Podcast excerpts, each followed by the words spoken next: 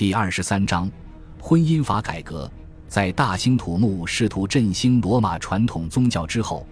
屋大维开始从婚姻法入手来挽救共和国开放到放荡的贵族风气。在罗马共和国的传统中，离婚本身所受到的惩罚并不严重，加上共和国晚期大多数贵族对待婚姻十分随意，离婚更不会受到任何惩罚。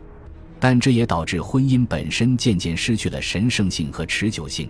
贵族与富家子弟的离婚频率大大增加，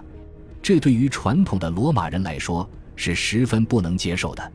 为了降低离婚率，屋大维开始颁布法律，着手打击出轨、包养男宠或女宠等行为。在传统的罗马婚姻法中，出轨或对伴侣不忠这种行为属于出轨方对伴侣的个人犯罪。根据传统法律。应该由被害方聘请律师控诉出轨方，法官会根据是否属实来判决出轨方是否给被害人提供补偿。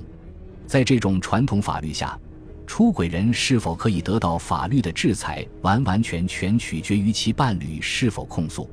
但如果双方各自都有出轨行径，并且双方心照不宣，那么出轨行为自然不会受到法律的制裁。况且，控诉对方出轨这一行为本身便有损家族声誉，即便只是一方不忠，另一方也可能会因为照顾自己的声誉以及家族的颜面而忍气吞声。很显然，在传统的罗马法律中，对出轨的约束性并不强，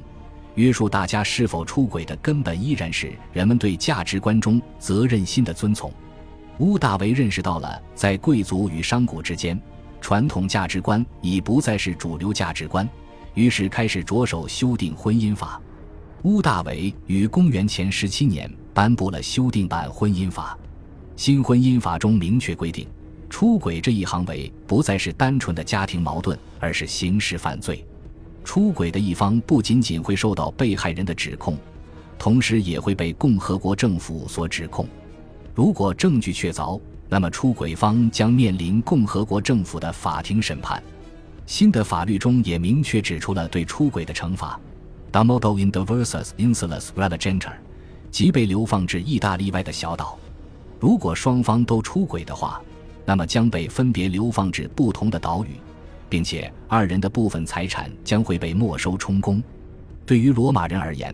远离罗马城就意味着远离了政治与经济中心。而被流放至岛屿，则更是与终身幽禁无异，已是非常严重的刑罚。新的法案还指出，如果儿女或儿女的伴侣出轨，那么家族的族长有权利将出轨方处决。而第一个被新的婚姻法推出去杀鸡儆猴的，便是乌大维唯一的女儿茱莉亚。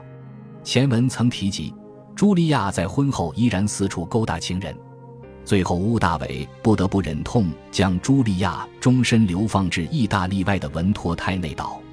为了防止现有的贵族、骑士与平民的分层被打乱，同时亦是为了防止门不当户不对的婚姻，屋大维颁发了一系列针对公共场所集会与阶级婚姻的法案。值得一提的是，屋大维十分反对平民与贵族之间的婚姻，尽管他并没有彻底禁止。但是，他也很大程度地限制了这种跨阶级婚姻的频率，比如财产或社会地位的要求。为了防止平民子弟勾结贵族或贵族子弟强抢民女等事情发生，屋大维通过元老院下达了新的法令：在露天剧场、圆形剧场和竞技场等公共娱乐建筑设施内，平民与贵族的座位必须分开，往往最前排的座位为议员们保留。往后则是贵族、骑士、士兵、平民等，这样安排下来，所有人的地位一目了然，也自然不会出现混淆。感谢您的收听，喜欢别忘了订阅加关注，主页有更多精彩内容。